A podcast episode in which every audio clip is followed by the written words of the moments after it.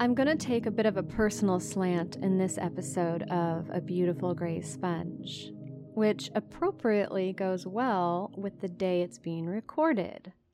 Although I like each episode to stand alone and not specifically weigh in on any current events necessarily, today is apparently World Water Day, first observed in 1993 and introduced by the United Nations. So let's get into it. Have you heard the phrase, no man ever steps in the same river twice, for it's not the same river, and he's not the same man? I was thinking of this quote as I was visualizing an analogy of the movement of water to how I choose to move through life, namely, my professional life.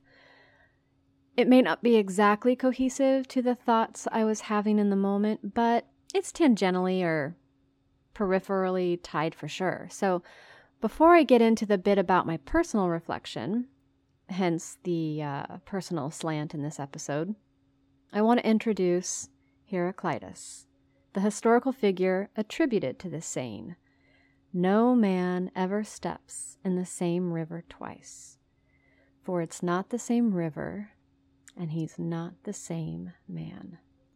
Interestingly, it was the element of fire, not water, that he was really fond of.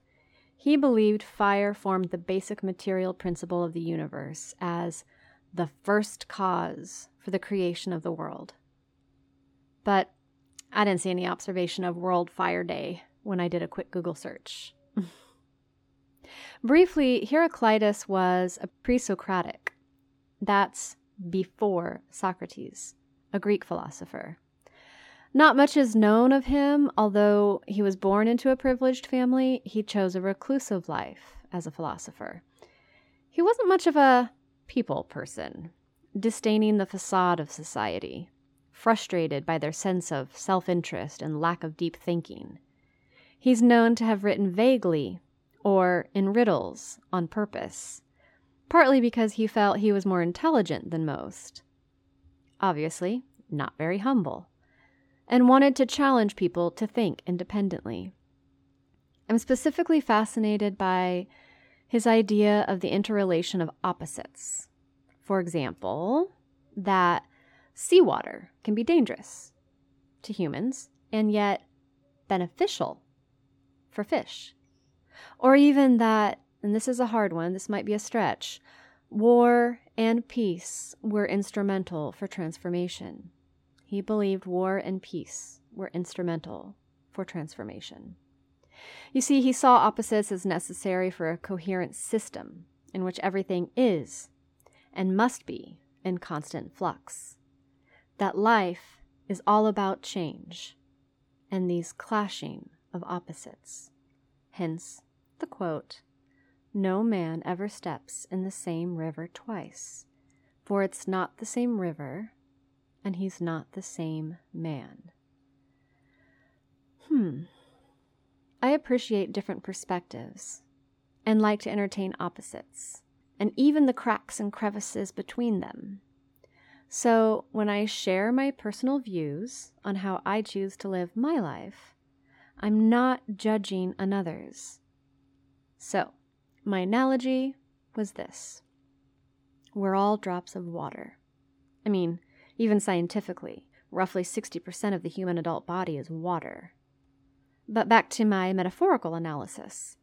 Some drops are content to be in a fixed system that's securely operating through pipes and engineered waterways largely developed over time and by society. I think of this as employment under a big other. They may very well serve a specific purpose, depending on their role in the system, and, for the most part, remain in an enclosed treatment facility.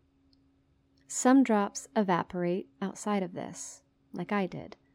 I was part of this enclosed system. But instead of the security and predictable life I could have had within those pipes, I chose uncertainty and less restriction. I'm faced with more challenges and change, yes, not knowing what exterior factors will affect the state of my matter, experiencing change that's unfamiliar and unsteady. The matter, into evaporation again, not knowing if I'll transform into rain, snow, or ice.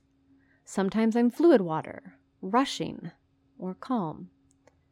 But I'm okay crashing into rocky shores, or even periods of stagnation in a marsh. I just don't want to be directed by a man made system in the same confined, structured cycle with fellow drops, whose pinnacle of life is to successfully move through an enclosure over and over again. I choose to ebb and flow through constant change and uncertainty. And like opposites, it's necessary to recognize both water serving a purpose in an enclosed and structured system, and water moving unpredictably, yet volitionally, outside the system. Perhaps more than the quote, what I discovered in reading about the mind behind the attributed words is a man that wasn't much of a conformist. And, like him, neither am I. But, unlike him, I don't think less of people who aren't like me. Please be you. In pipes or in jagged streams, just keep moving and hopefully even changing. What happened to Heraclitus? Well, he was a bit conceited, perhaps, not humble as we mentioned. When he became sick and sought treatment, he thought the physicians weren't as smart as him, so he took matters into his own hands and smeared himself with dung, expecting the warmth of the manure, that's right, to draw the ailment out of him. He didn't survive. The ailment? Dropsy. Dropsy is an old term for the swelling of soft tissues due to the accumulation of excess water. Today, the person might have been diagnosed with edema due to congestive heart failure. So, that's it. We stand on the shoulders of giants, great minds like the brilliant ancient philosopher Heraclitus albeit not perfect, but great nonetheless. I hope you enjoyed this episode of A Beautiful Gray Sponge. Thank you for listening.